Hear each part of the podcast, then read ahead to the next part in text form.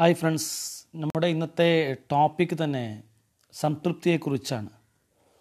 വളരെ മനോഹരമായ ടോപ്പിക്കാണ്. കൂടുതലാരും ചർച്ച ചെയ്യപ്പെടാത്തൊരു ടോപ്പിക്കാണ് സംതൃപ്തി.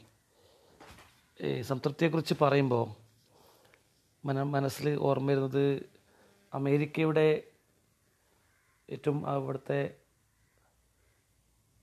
പ്രബുദ്ധതയുടെ അമേരിക്കൻ പ്രബുദ്ധതയുടെ വാക്താവ് കൂടിയായ ബെഞ്ചമിൻ ഫ്രാങ്ക്ലിൻ. ഒരു നിർവചനം കൊടുത്തിട്ടുണ്ട്. സംതൃപ്തി ഒരു ദരിദ്രനെ സമ്പന്നാക്കി മാറ്റുന്നതാണ്. ഏറ്റവും ദരിദ്രനായ ഒരാളെ സമ്പന്നാക്കി മാറ്റുന്നു സംതൃപ്തി ഉണ്ടെങ്കിൽ. എന്നാൽ അസംതൃപ്തൻ ഒരിക്കലും സംതൃപ്തി ഇല്ലാത്തവൻ എത്ര വലിയ സമ്പന്നാണെങ്കിലും ദരിദ്രന്റെ അവസ്ഥയിലാണെന്നാണ് പറയുന്നത്. അപ്പോൾ ഇതുമായി ബന്ധപ്പെട്ടൊരു കഥ പുരാണത്തിൽ പുരാണ കഥയിലൊരു മനോഹരമായ ഒരു കഥയുണ്ട്. ഒരു ഉപാസകനെ പറ്റിയാണ് പറയുന്നത്.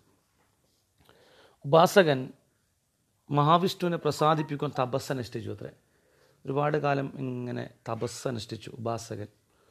ഒടുവിൽ വിഷ്ണു നേരിട്ട് പ്രത്യക്ഷപ്പെട്ടു.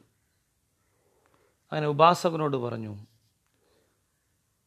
ഞാൻ നിന്റെ മൂന്ന് അപേക്ഷകൾ സാധിച്ചുതരാം. നീ ഒരുപാട് തപസ്സിരുന്നല്ലേ നീ നിന്റെ മൂന്ന് അപേക്ഷകൾ ഞാൻ സാധിച്ചുതരാം. നീ ചോദിക്കുക. അപ്പോൾ അയാൾ പെട്ടെന്ന് ആലോചിച്ചുകൊണ്ട് ഒരു കാര്യം പറഞ്ഞു. ഒന്നാമത്തെ എന്റെ അപേക്ഷ. എന്ത് വേണമെങ്കിലും സാധിച്ചു തരാമെന്നാണ് പറഞ്ഞത്. ഒന്നാമത്തെ അപേക്ഷ അയാൾ പറയുന്നത്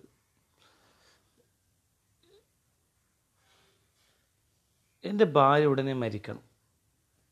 അങ്ങനെ സംഭവിച്ചാൽ കുറേ കൂടെ നല്ല മറ്റൊരാളെ വിവാഹം ചെയ്യാമല്ലോ. അയാളുടെ ആഗ്രഹം ഉടനെ ദൈവം വിഷ്ണു മഹാവിഷ്ണു സാധിച്ചു കൊടുത്തു. അങ്ങനെ മരിച്ച ഭാര്യ സംസ്കരിക്കാൻ അയാളുടെ ബന്ധുക്കളും സ്നേഹിതന്മാരും എല്ലാം ഒത്തുചേർന്നു.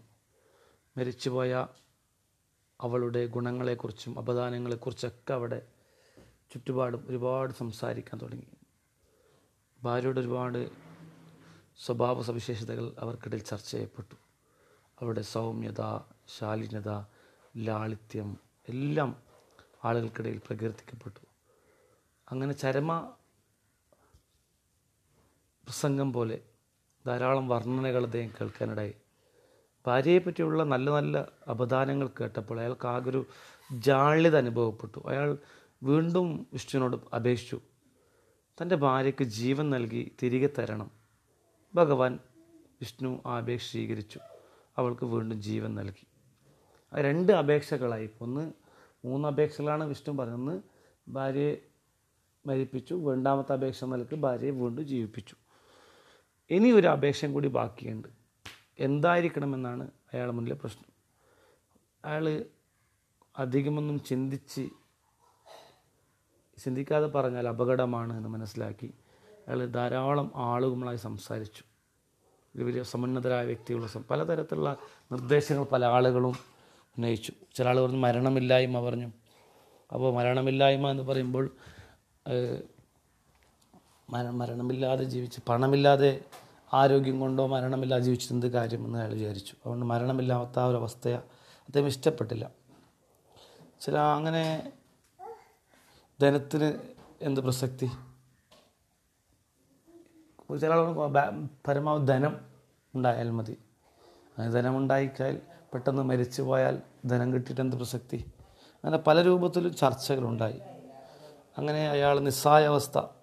ഒന്നും അയാൾക്ക് കൃത്യമായി പ്രതികരിക്കാൻ പറ്റി എന്ത് എന്താണ് ദൈവത്തോട് പറയേണ്ടത്?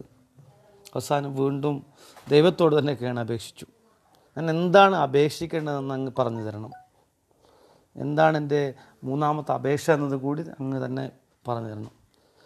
ആ മനുഷ്യന്റെ അവസ്ഥ മനസ്സിലാക്കി വിഷ്ണു ഭഗവാൻ ചിരിച്ചുകൊണ്ട് പറഞ്ഞു അത്രേ നിനക്ക് ലഭിക്കുന്നത് കൊണ്ട് സംതൃപ്തനാകാൻ വേണ്ടി നീ അപേക്ഷിക്കുക. നിനക്ക് എന്താണ് ലഭിക്കുന്നത്? അതുകൊണ്ട് നീ സംതൃപ്തനാകാൻ വേണ്ടി നീ മൂന്നാമത്തായി അപേക്ഷിക്കുക. ഇതിൽ വലിയൊരു ഗുണപാഠമുണ്ട് ഇന്നത്തെ വിഷയത്തിൽ. എന്താണ്? നമ്മുടെ സംതൃപ്തി എന്നുള്ളത് അവ ഓരോ വ്യക്തിയും തീരുമാനിക്കേണ്ടതാണ്. അല്ല മറ്റുള്ളവർക്ക് ലഭിക്കുന്ന സംതൃപ്തി ആയിരിക്കില്ല നമുക്ക് ലഭിക്കുന്നത്. അതുകൊണ്ട് ഓരോ വ്യക്തിയും അവരവരുടെ സംതൃപ്തിയിൽ ജീവിക്കലാണ് നല്ലതെന്ന ഒരു സന്ദേശമാണ് നമുക്ക് ഇന്നത്തെ വിഷയത്തൊക്കെ ലഭിക്കുന്നത്. വളരെ നല്ല വിഷയമാണ്. സംതൃപ്തി എന്നത് ഏതൊരാളും കൈവരുത്തേണ്ട വിശിഷ്ടമായ ഭാവമാണ്. ജീവിതത്തിൽ സന്തോഷമുണ്ടാകണമെങ്കിൽ വലിയൊരു ഉത്തമമായ സ്വഭാവവിശേഷമായി സംതൃപ്തി നമ്മൾ കാണേണ്ടതുണ്ട്.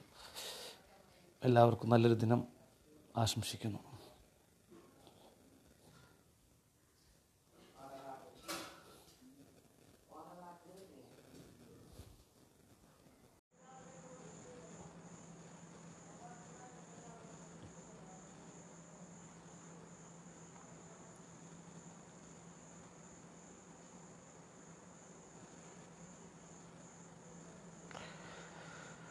പ്രിയപ്പെട്ട വിദ്യാർത്ഥികളെ പലപ്പോഴും ഏറെ ആശങ്കപ്പെടുത്തുന്ന ഒരു വിഷയമാണ് കരിയർ. പത്താം ക്ലാസ് കഴിഞ്ഞു പ്ലസ് ടു കഴിഞ്ഞു അല്ലെങ്കിൽ ഡിഗ്രി കഴിഞ്ഞു തുടർന്ന് എന്ത് പഠിക്കണം? തീർച്ചയായും നിങ്ങൾക്ക് മാത്രമല്ല നിങ്ങളുടെ രക്ഷിതാക്കൾക്കും വളരെ ആശങ്ക ഉണ്ടാക്കുന്ന വിഷയമാണിത്. പലപ്പോഴും പത്താം ക്ലാസ് കഴിഞ്ഞപ്പോൾ തന്നെ ഒരു ആശങ്കയാണ് പ്ലസ് ടുവിന് സീറ്റ് കിട്ടുമോ? ഇല്ലെങ്കിൽ ഇഷ്ടമുള്ള സബ്ജക്റ്റ് എടുക്കാൻ പറ്റുമോ എന്നൊക്കെ ഒരു വല്ലാതൊരു മാനസിക പിരിമുറുക്കമാണ് പുതിയ അധ്യയന വർഷമാകുമ്പോൾ തന്നെ. അപ്പോൾ പല അമ്മമാരും പറയുന്ന കേൾക്കാറുണ്ട് എന്നാൽ എനിക്കൊരു എത്തും പിടിയും കിട്ടുന്നില്ല. അല്ലെങ്കിൽ ചില കുട്ടികൾ തന്നെ എനിക്കൊന്നും എത്തും പിടിയും കിട്ടുന്നില്ല. പലപ്പോഴും ഞങ്ങളോടൊക്കെ പറയുന്നൊരു വാക്കാണ്. അപ്പോൾ എന്താണ് കൃത്യമായ ഒരു കരിയർ പ്ലാനിങ്? പല ആളുകൾക്കും ഇതുവരെ ഉണ്ടാകുന്നില്ല എന്നുള്ള യാഥാർത്ഥ്യം. പല കുട്ടികളോട് നമ്മൾ ചോദിക്കാറുണ്ട് പത്താം ക്ലാസ് കഴിഞ്ഞാൽ എന്താണ്? ഏ ഒന്നും തീരുമാനിച്ചിട്ടില്ല സർ എന്നാണ് പറയുന്നത്. അപ്പോൾ അതല്ല. കേരളത്തിൽ ഇപ്പോൾ ഭൂരിഭാഗം വിദ്യാർത്ഥികൾക്കും കൃത്യമായ കരിയർ പ്ലാനിങ് ഇല്ല. അതാണ് അവരെ കൃത്യമായ ജോലിയിലേക്ക് എത്തിക്കാൻ പ്രയാസപ്പെടുന്നത്. അപ്പോൾ നിങ്ങൾ ഒരുപാട് കാലം പഠിച്ചതുകൊണ്ട് ഒരുപാട് കോഴ്സുകൾ പഠിച്ചതുകൊണ്ട് പലപ്പോഴും പലതും നേടാൻ സാധിക്കില്ല. എനിക്കറിയാം ഒരുപാട് ആളുകളുണ്ട്. അദ്ദേഹത്തിന് അവർക്കെല്ലാം ധാരാളം ഡിഗ്രികളും പോസ്റ്റ് ഗ്രാജുവേഷൻ സർട്ടിഫിക്കറ്റും ധാരാളമുണ്ട്. ലക്ഷ്യബോധമില്ലാതെ കൃത്യമായ ലക്ഷ്യമില്ലാതെ പഠിച്ചാണ്. ആദ്യം തുടക്കത്തിൽ തന്നെ സയൻസ് എടുത്ത് പഠിക്കുന്നു. പിന്നീട് ഏതെങ്കിലും ഡിപ്ലോമ ചെയ്യുന്നു. പിന്നീട് ആരെങ്കിലും വന്ന് പറയുമ്പോൾ അവരൊരു ഡിഗ്രി ചെയ്യുന്നു. പിന്നെ ഏതെങ്കിലും പരസ്യം കണ്ടപ്പോൾ ആ ഒരു കോഴ്സിലേക്ക് അവർ ചേരുന്നു.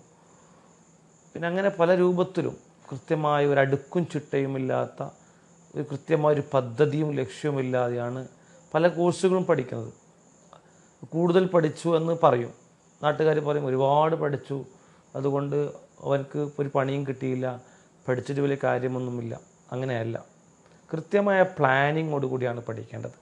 കൃത്യമായ പ്ലാനിങ് ഉണ്ടായിരിക്കണം. ഒരു പത്താം ക്ലാസ് കഴിയുമ്പോൾ തന്നെ എനിക്ക് എന്താകണം എന്നൊരു ആഗ്രഹങ്ങൾ മനസ്സിലുണ്ടായിരിക്കണം. പത്താം ക്ലാസ്സിന് മുമ്പ് തന്നെ എട്ടാം ക്ലാസ്സിൽ തന്നെ മനസ്സിനകത്ത് ഒരു കരിയർ പ്ലാനിങ് ഉണ്ടാകണമെന്നാണ് ഇതിലെ വിദഗ്ധർ പറയുന്നത്. നിങ്ങൾ ഏത് രംഗത്തേക്ക് പോകണമെന്ന് തീരുമാനിക്കാൻ തന്നെ നിങ്ങളുടെ കരിയർ അഭിരുചി നിങ്ങൾ സ്വയം വിലയിരുത്തിക്കൊണ്ട് നിങ്ങൾ മേഖലകൾ കണ്ടെത്തണമെന്നാണ് പറയുന്നത്. അപ്പോൾ തീർച്ചയായും കൃത്യമായ കരിയർ പ്ലാനിങ് ഒരുക്കി കൊടുക്കാൻ പലപ്പോഴും രക്ഷിതാക്കൾക്ക് സാധിക്കുന്നില്ല. അപ്പോൾ അതുകൊണ്ട് പലപ്പോഴും മനസ്സിന് സന്തോഷം കിട്ടുന്ന തൊഴിലാണ് നിങ്ങൾ തിരഞ്ഞെടുക്കേണ്ടത്. എല്ലാവർക്കും എല്ലാ തൊഴിലും മനസ്സിന് സന്തോഷം കിട്ടണമെന്നില്ല. പലർക്കും ആശുപത്രിയിലുള്ള തൊഴിൽ ഇഷ്ടപ്പെടണമെന്നില്ല. ചില ആൾക്ക് പോലീസിലെ ജോലി ഇഷ്ടപ്പെടണമെന്നില്ല. ചില ആളുകൾക്ക് സർക്കാർ ഉദ്യോഗം തന്നെ ഇഷ്ടപ്പെടണമെന്നില്ല. അപ്പോൾ എല്ലാവരും ഒരു മേഖലയല്ല. അവർക്ക് മനസ്സിന് സന്തോഷം തോന്നുന്ന തൊഴിൽ തിരഞ്ഞെടുക്കാനാണ് വിദ്യാർത്ഥികൾ തിരഞ്ഞെടുക്കേണ്ടത്. വിദ്യാർത്ഥികൾ ശ്രദ്ധിക്കേണ്ടത്. അതുകൊണ്ട് ഓരോ കോഴ്സും അതിന്റെ തൊഴിൽ സാധ്യതകൾ കൃത്യമായി മനസ്സിലാക്കണം. പഠന കാലയ കാലയളവ് എത്ര കാലമാണ് പഠിക്കേണ്ടത്? പഠന ചെലവ് ഇതൊക്കെ കൃത്യമായി മനസ്സിലാക്കിയായിരിക്കണം ഒരു കരിയർ പ്ലാനിങ് നടത്തേണ്ടത്. അപ്പോൾ സാമ്പത്തികമായി അത്ര ഭദ്രതയില്ലാത്ത പ്രയാസപ്പെടുന്ന ആളുകൾ ഒരു ദീർഘകാലം പഠിച്ചുകൊണ്ട് പോവുക. വീട്ടിലെ സാഹചര്യം മോശമാണെങ്കിൽ തീർച്ചയായും അവർ ശ്രദ്ധിക്കേണ്ട ഒരു മേഖല പെട്ടെന്നൊരു ജോലിയിലേക്ക് പോയി പെട്ടെന്ന് ഒരു സാമ്പത്തിക ഭദ്രത ഉണ്ടാക്കാനാണ് അവർക്ക് പലപ്പോഴും ശ്രമിക്കുന്നത്. അതാണ് പലപ്പോഴും ശരിയായ മാർഗമെന്ന് പറയപ്പെടുന്നത്. അത് അമിതമായ പഠനച്ചെലവ് അവസാനം ഒരുപാട് വിദ്യാഭ്യാസ വായ്പകൾ എടുക്കുന്നു തിരിച്ചടക്കാൻ പറ്റാത്ത അവസ്ഥ വരുന്നു ജപ്തി നേരിടേണ്ടി വരുന്നു. അങ്ങനെ പല രൂപത്തിലും. മറ്റൊരു വിഭാഗം അംഗീകാരമില്ലാത്ത ധാരാളം കോഴ്സുകളിൽ ചേരും. ആരുടെയെങ്കിലും വാക്ക് കേട്ട് പരസ്യത്തെ സ്വാധീനിച്ച് പരസ്യം സ്വാധീനിച്ച് ധാരാളം കോഴ്സുകൾ ചേരും. അവസാനം ആ കോഴ്സുകൾക്കൊന്നും അവർക്ക് അംഗീകാരമില്ല എന്നറിയാം അറിയുന്നത് പിന്നീടാണ് അവർ കോഴ്സ് കഴിഞ്ഞ് സർട്ടിഫിക്കറ്റുമായി പുറത്ത് വരുമ്പോൾ ഏതെങ്കിലും എംബസിയിലോ അല്ലെങ്കിൽ ഗൾഫ് അറ്റസ്റ്റേഷനോ ഒക്കെ പോകുമ്പോൾ ഞാൻ നേരത്തെ രണ്ട് വർഷം മൂന്ന് വർഷമൊക്കെ വളരെ പണം ചിലവാക്കി പഠിച്ച കോഴ്സിന് സർക്കാരിന്റെ ഔദ്യോഗികമായി അംഗീകാരമില്ല എന്നറിയുമ്പോൾ ഉണ്ടാകുന്ന ഒരു മാനസികാവസ്ഥയുണ്ട്. അതുകൊണ്ട് പ്രിയപ്പെട്ട എന്റെ ഈ വോയിസ് ശ്രവിക്കുന്ന വിദ്യാർത്ഥികൾ നിങ്ങൾ കൃത്യമായി കരിയർ പ്ലാനിങ് ഉണ്ടാക്കണം. നിങ്ങൾ ഏത് മേഖലയാണ് തിരഞ്ഞെടുക്കുന്നത്? ആ മേഖലയിൽ തന്നെ അതിന്റെ തുടർ പഠനമാണ് നിങ്ങൾ പഠിക്കേണ്ടത്. അല്ലാതെ ഒരു പത്രപ്രവർത്തകനാകണം ഒരു ഇതിന്റെ കുറേ സുഹൃത്തുക്കൾ പറയുന്നത് പത്രപ്രവർത്തനാകണം പിന്നീട് തീരുമാനിക്കും അധ്യാപകനാകണം പിന്നെ തീരുമാനിക്കുന്നതല്ല ഒരു മെഡിക്കൽ രംഗത്തേക്ക് അതാണ് നല്ലത്. പിന്നെ തീരുമാനിക്കുക അങ്ങനെ പല രൂപത്തിലും ചിന്തിക്കാതെ ഒരു കൃത്യമായ വഴി തിരഞ്ഞെടുത്ത് ആ വഴിയിൽ തന്നെ സഞ്ചരിക്കുക. തീർച്ചയായും അതോടുകൂടി നിങ്ങൾ ലക്ഷ്യത്തിലേക്ക് എത്തും അങ്ങനെ കൃത്യമായ വഴി തിരഞ്ഞെടുത്ത് സഞ്ചരിക്കുമ്പോൾ അതിലേക്കുള്ള കൃത്യമായ പരിശീലനങ്ങളും കൃത്യമായ കോഴ്സുകളും ഒക്കെ കൃത്യമായി മനസ്സിലാക്കണം. വിദഗ്ധരുമായി സംസാരിച്ച് കരിയർ രംഗത്ത് ധാരാളം വിദഗ്ധർ നമ്മുടെ മുമ്പിലുണ്ട്. ഇന്ന് ധാരാളം അവസരങ്ങളുണ്ട്. അപ്പോൾ ധാരാളം ആളുകളുമായി സംവദിച്ച് കോഴ്സ് പഠിച്ച ആളുകളുമായി സംസാരിച്ച് കൃത്യമായ ഒരു പ്ലാനിങ്ങോട് കൂടിയാണ് തുടർപ്പഠനം നടത്തേണ്ടത്. എല്ലാ വിദ്യാർത്ഥികൾക്കും ഒരു എന്റെ എല്ലാവിധ വിജയാശംസകളും നേരാണ്. പുതിയൊരു അധ്യയന വർഷത്തിൽ പുതിയ പ്രതീക്ഷകളുമായി നിങ്ങൾ മുന്നേറുക.